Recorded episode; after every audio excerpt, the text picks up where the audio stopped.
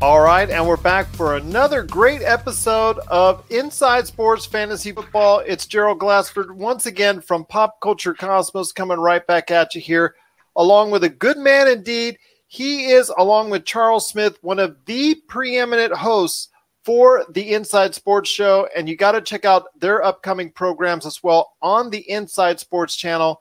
It's my good friend Chris Sardieri, and Chris Welcome back for another edition of Inside Sports Fantasy Football. Gerald, thanks for having me back. Pleasure to be here. And uh, we've got one week in the books and we're off and running. Let, us see if we can help some teams make some victories here, right? Absolutely. You know, I know people already, team owners out there, are starting to panic already after week one in the NFL. It always happens. People are are worried about I'm going to, uh, you know, what am I going to do? Am I going to drop half my team? I'm I going to go ahead and pick up on the waiver wire?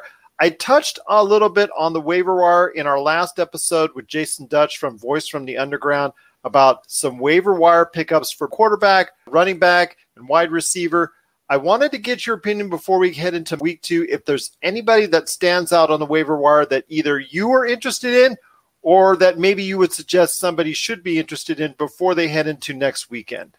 Yeah, I think one of the more popular ones was Hollywood Brown, uh, ironically Antonio Brown's cousin with the Baltimore Ravens, who uh, really put up some big numbers, albeit against the JV team, the Miami Dolphins. But the thing that was interesting to note about him is that he did it with, I believe, he played a significantly less amount of snaps than the other Ravens receivers. So as he gets worked into the offense more and the way Lamar Jackson looked, I think that bodes well for him. Another one out there, and we hit on this last week, and I managed to get him in one of my leagues. We talked about holding on to Adrian Peterson because Guice inevitably gets hurt, and sure enough, he did. Props to us for getting that right. And while I do think Peterson's still a hold in the near term here, I think Chris Thompson's the pickup, especially in PPR leagues. When Guice went out, he got the majority of the touches. He can catch the ball. And judging by the fact that I don't think the Redskins are going to be a very good team this year, could be a, a case where he's getting – you know, even more touches on dump offs and things like that. So uh, in the near term, I think Chris Thompson's a play in DC. You know what? I think you and Jason Dutch are are like mind reading each other because on the Tuesday episode he mentioned Chris Thompson as well as being a pickup that people should go for. But funny how it comes back to full circle when it comes to Adrian Peterson. I look like I had egg on my face in one week. Now I look like a stud out there for some reason because Jay Gruden – Everything's all patched up. I guess using the quote, it's all water under the bridge, as Adrian Peterson said. So it's kind of funny how that all works itself out. Derrius Guice did get injured, didn't actually perform well before he got injured, but he did get injured. So right now it's Adrian Peterson. But you're right. As a major play, Chris Thompson could get a lot of touches, both as far as from a rushing and especially a receiving standpoint. So, yeah, that's definitely a good pickup as well. If you have him out there, and he's available on your waiver wire and you need a running back, a backup or whatnot, somebody to play in a flex, I think he's definitely a good choice out there for your waiver wire as well. But let's get into it, my friend, when it comes to week two in the NFL. A lot of great matchups out there. Are there any that stick out in your mind for players that you think are going to maybe bounce back or continue their success from week one? Yeah, there are a few. Keeping with my Miami Dolphins theme, and I don't want to beat the proverbial dead horse or dead mammal in this case. But I think anyone. That's okay. Who, uh, Ace Ventura did. I'm glad someone else remembers that movie. But I think you've got to start anyone on the Patriot, short of Antonio Brown, because we don't know what's going to happen.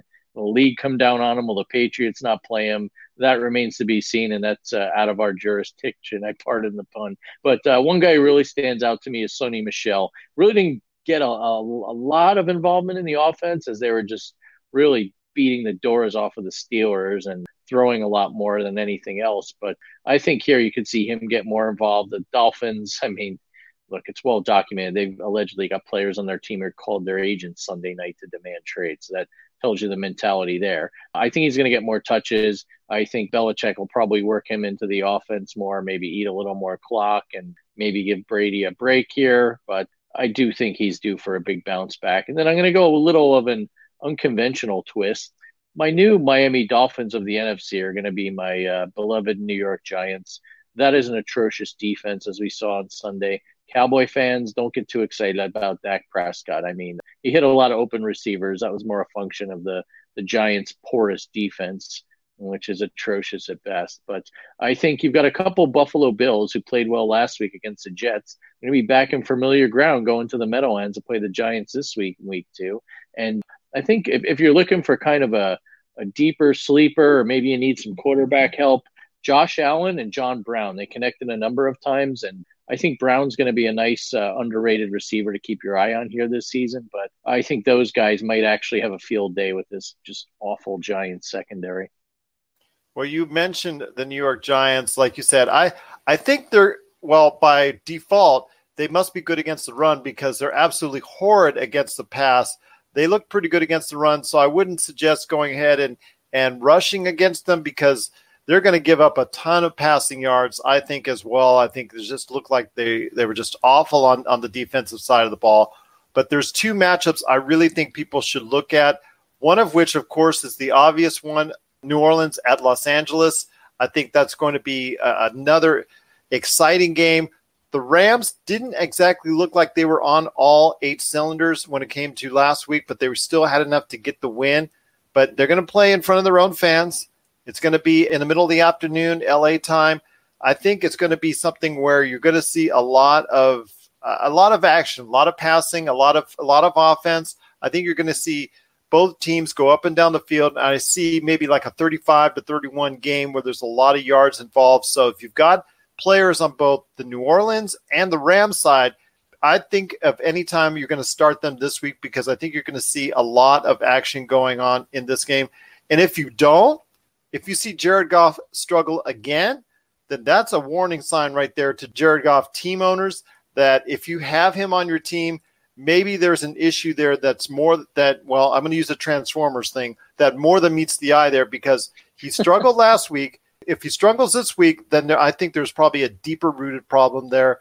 And the last game I want to cover is going to be Kansas City at Oakland, and that's for Sammy Watkins. Sammy Watkins, I'm not going to say he's going to get 200 yards again, but now with the injury to Hill, he's going to be able to be the focus of the offense as far as from a passing standpoint. So you got to be worried that that teams are going to focus in on him.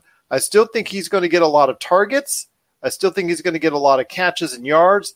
Will he have a 200 yard prolific day like that this weekend?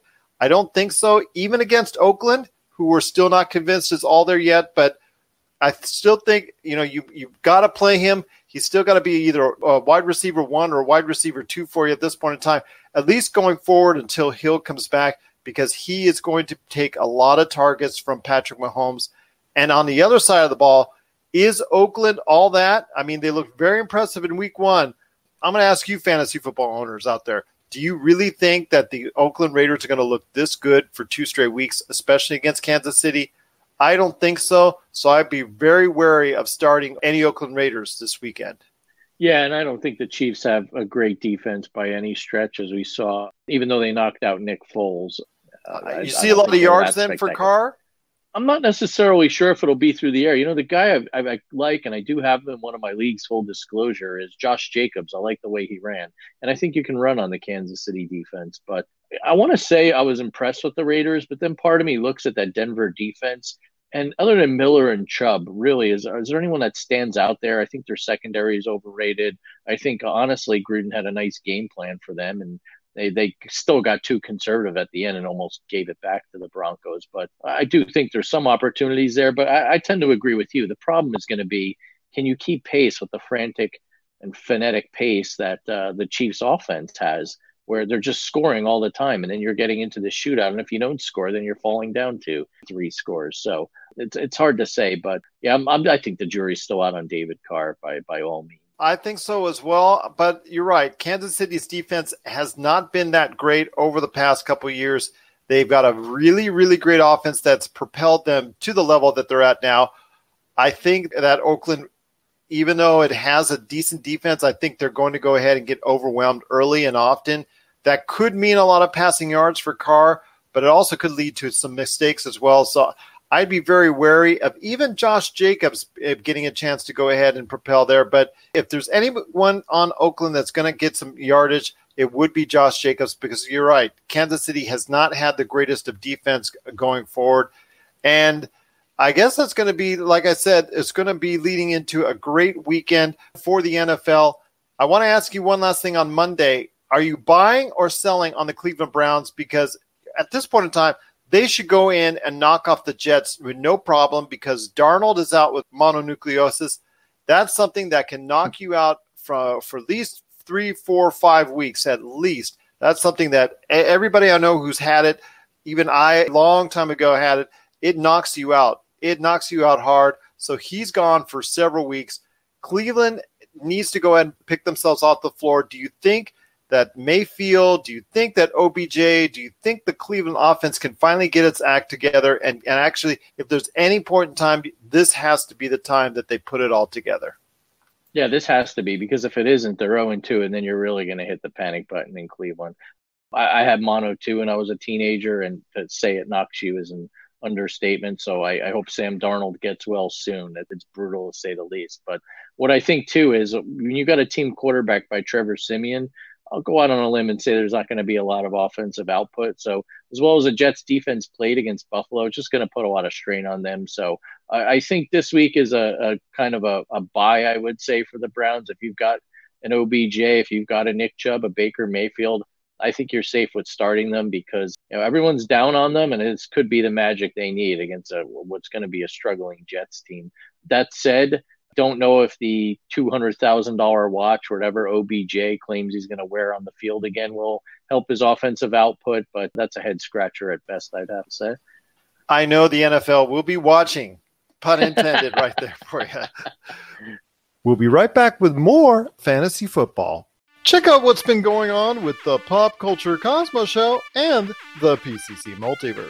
The better that these Marvel films do, the higher the standards are going to be for not just other films in general, but other Marvel films also. I think it's really hard to end a show with this many fans in a satisfying way. That's the Pop Culture Cosmos Show. And the PCC Multiverse. Playing worldwide on radio seven days a week and wherever you get your podcasts.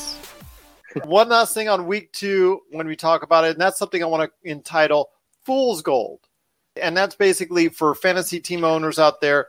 They have these players that either did surprisingly well, well above their expectations, or maybe it was a waiver wire player that did well beyond his expectations that everybody's just going to jump on the bandwagon, or you'll get a dozen trade offers for. And it's someone that maybe you should think about selling high for a trade, or maybe it's someone that you think about, huh, I, I don't know, maybe he's someone that I want to go ahead and maybe start one game at the most, or is someone that maybe I wouldn't touch at all. I think for me, Fool's Gold is John Ross III, the wide receiver for Cincinnati, who had a tremendous game. I think maybe, you know, he's a good waiver wire pickup at best, but he's not going to be able to command the offense from the wide receiver position for too long because AJ Green is coming back in the near future and when push comes to shove, Andy Dalton's going to throw to AJ Green the most if that's the case. Uh, I think once AJ Green is back up to speed. So if you pick up John Ross III on a waiver wire, be wary that it might not be that fruitful for you for very long. I know you talked about Dak Prescott also being fool's gold after a four touchdown performance against the porous New York Giant defense.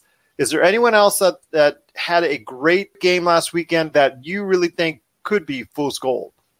Yeah, I mean, you hit the nail on the head with Ross. That was my number one. Looking at that after, uh, I mean, look, he had a great week one against the Seahawks. It was a homecoming for him because he played at the University of Washington. But the guy has a history of dropping balls. That, that's all to say with that. So completely agree with you there, Gerald.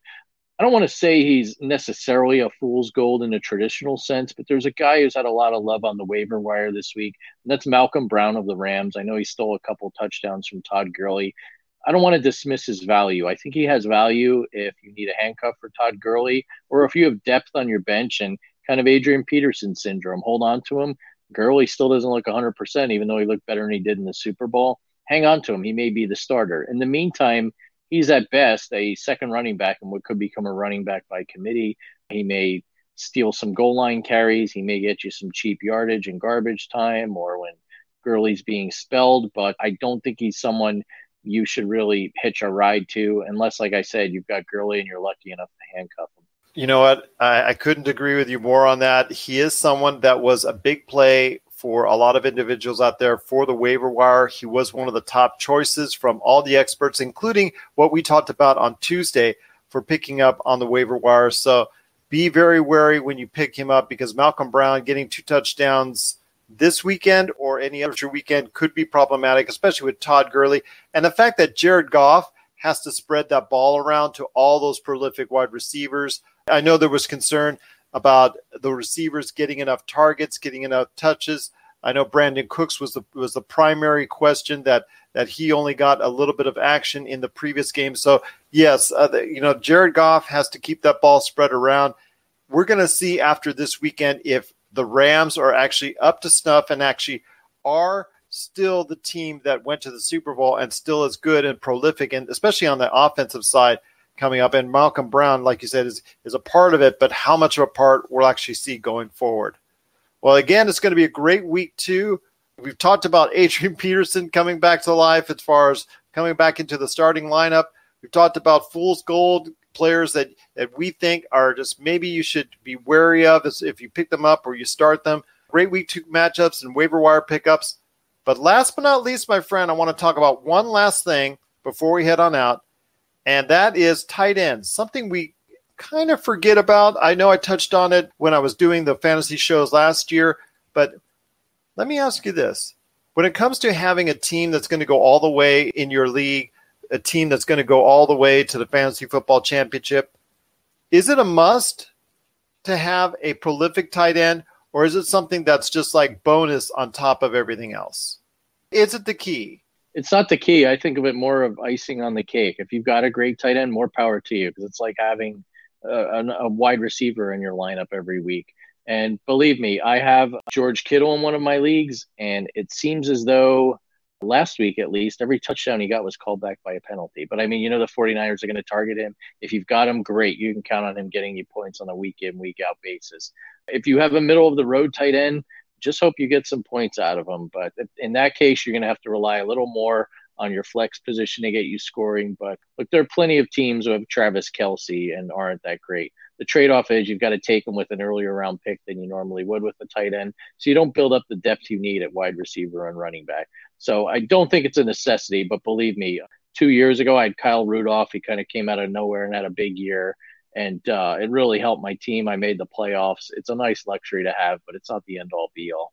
I was fortunate late in my draft to go ahead and not only get Mark Andrews from Baltimore, but also as well Delanie Walker, and both did very well for me this past weekend.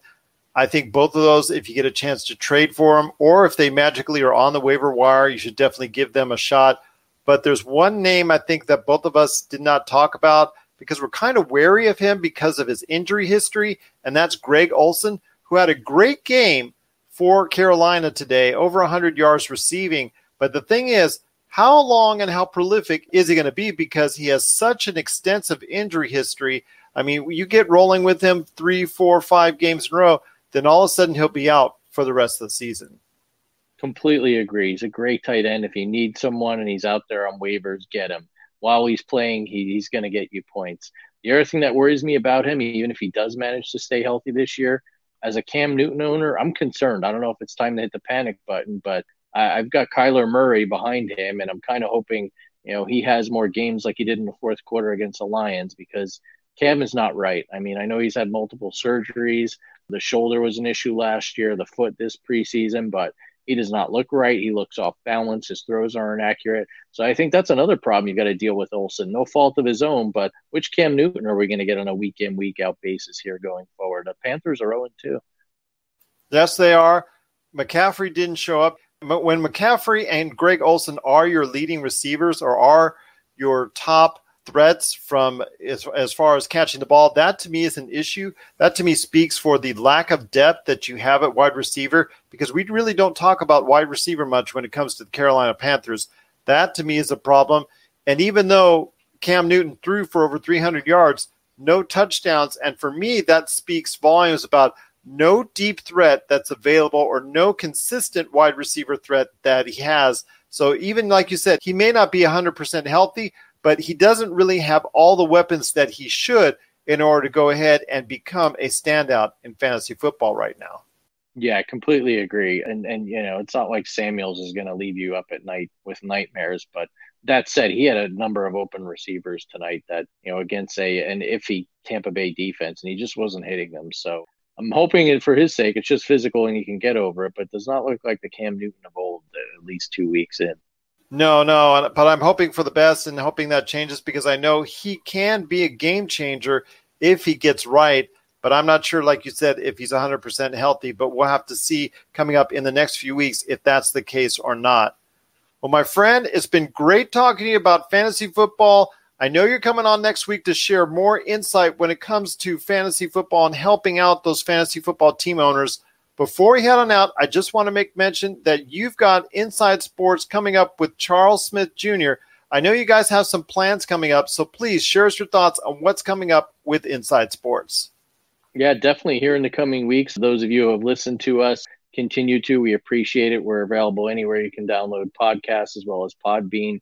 We're going to do a little bit of a change of pace. We've kind of had a lot of fun and even success in picking games. And we're going to focus a little more on that, have a fantasy football segment. Of course, give our uh, sardonic look at the NFL and call it like we see it, like we have for many years. But what we've noticed too is we've gotten a lot of traction with our, our pick segment. People like it. Charles specializes in over unders for point totals, and I like to pick an underdog each week.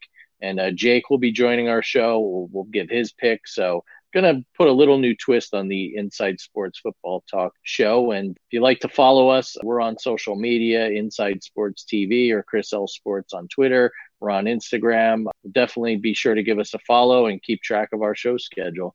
Absolutely. It's awesome. That's Inside Sports. Now, for us here at this show, if you have a question for Chris, for Jason, for me, uh, you know, for anyone on the team that's Inside Sports Fantasy Football, just email us isfantasyfootball at yahoo.com. That's isfantasyfootball at yahoo.com. And stay tuned, you basketball fans. I'll be hosting the Lakers Fast Break podcast coming up here in the next few days. Plus, you can always catch my stuff in regards to pop culture on the Pop Culture Cosmos. Well, my friend, it's been great talking to you. I cannot wait for week two in the NFL. I'm so excited. Adrian Peterson is back. I'm, I'm curious to see how that works out and how quick of a hook Jay Gruden will have on him if he doesn't perform up to snuff. I mean, we called it early on that I thought he was a play, so I'm glad to see that it's going to work out after all. So I'm taking the egg off my face as we speak. So I just feel so glad about that. I feel vindicated. I feel like I can take a deep breath again.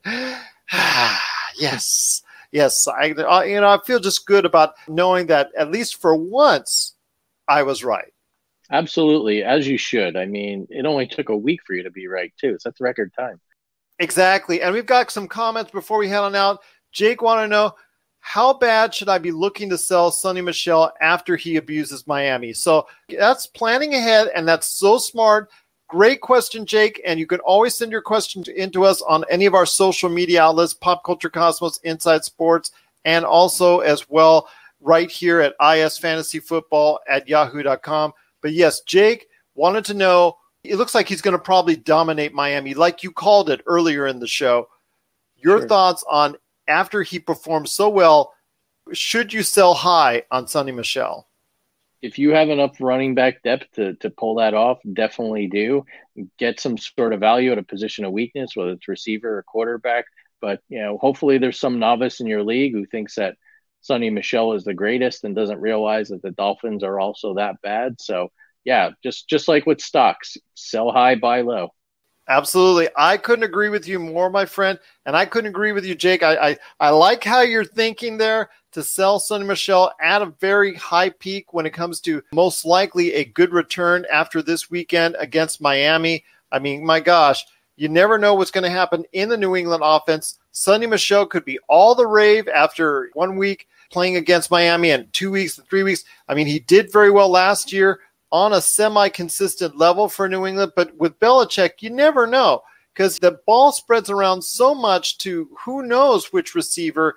Maybe you want to get Antonio Brown as much volume as possible before he might get suspended or kicked out of the league or something like that, because there could be that worry, or he could throw around to other receivers. So definitely, if you have a chance to sell Sony Michel high and get a really good trade back for him as far as a, a great list of players, and Jake said uh, he's got David Montgomery, Sanders, and Singletary plus Dalvin Cook. Now that's a pretty good lineup of depth, but he definitely wants to move Sony Michel bad.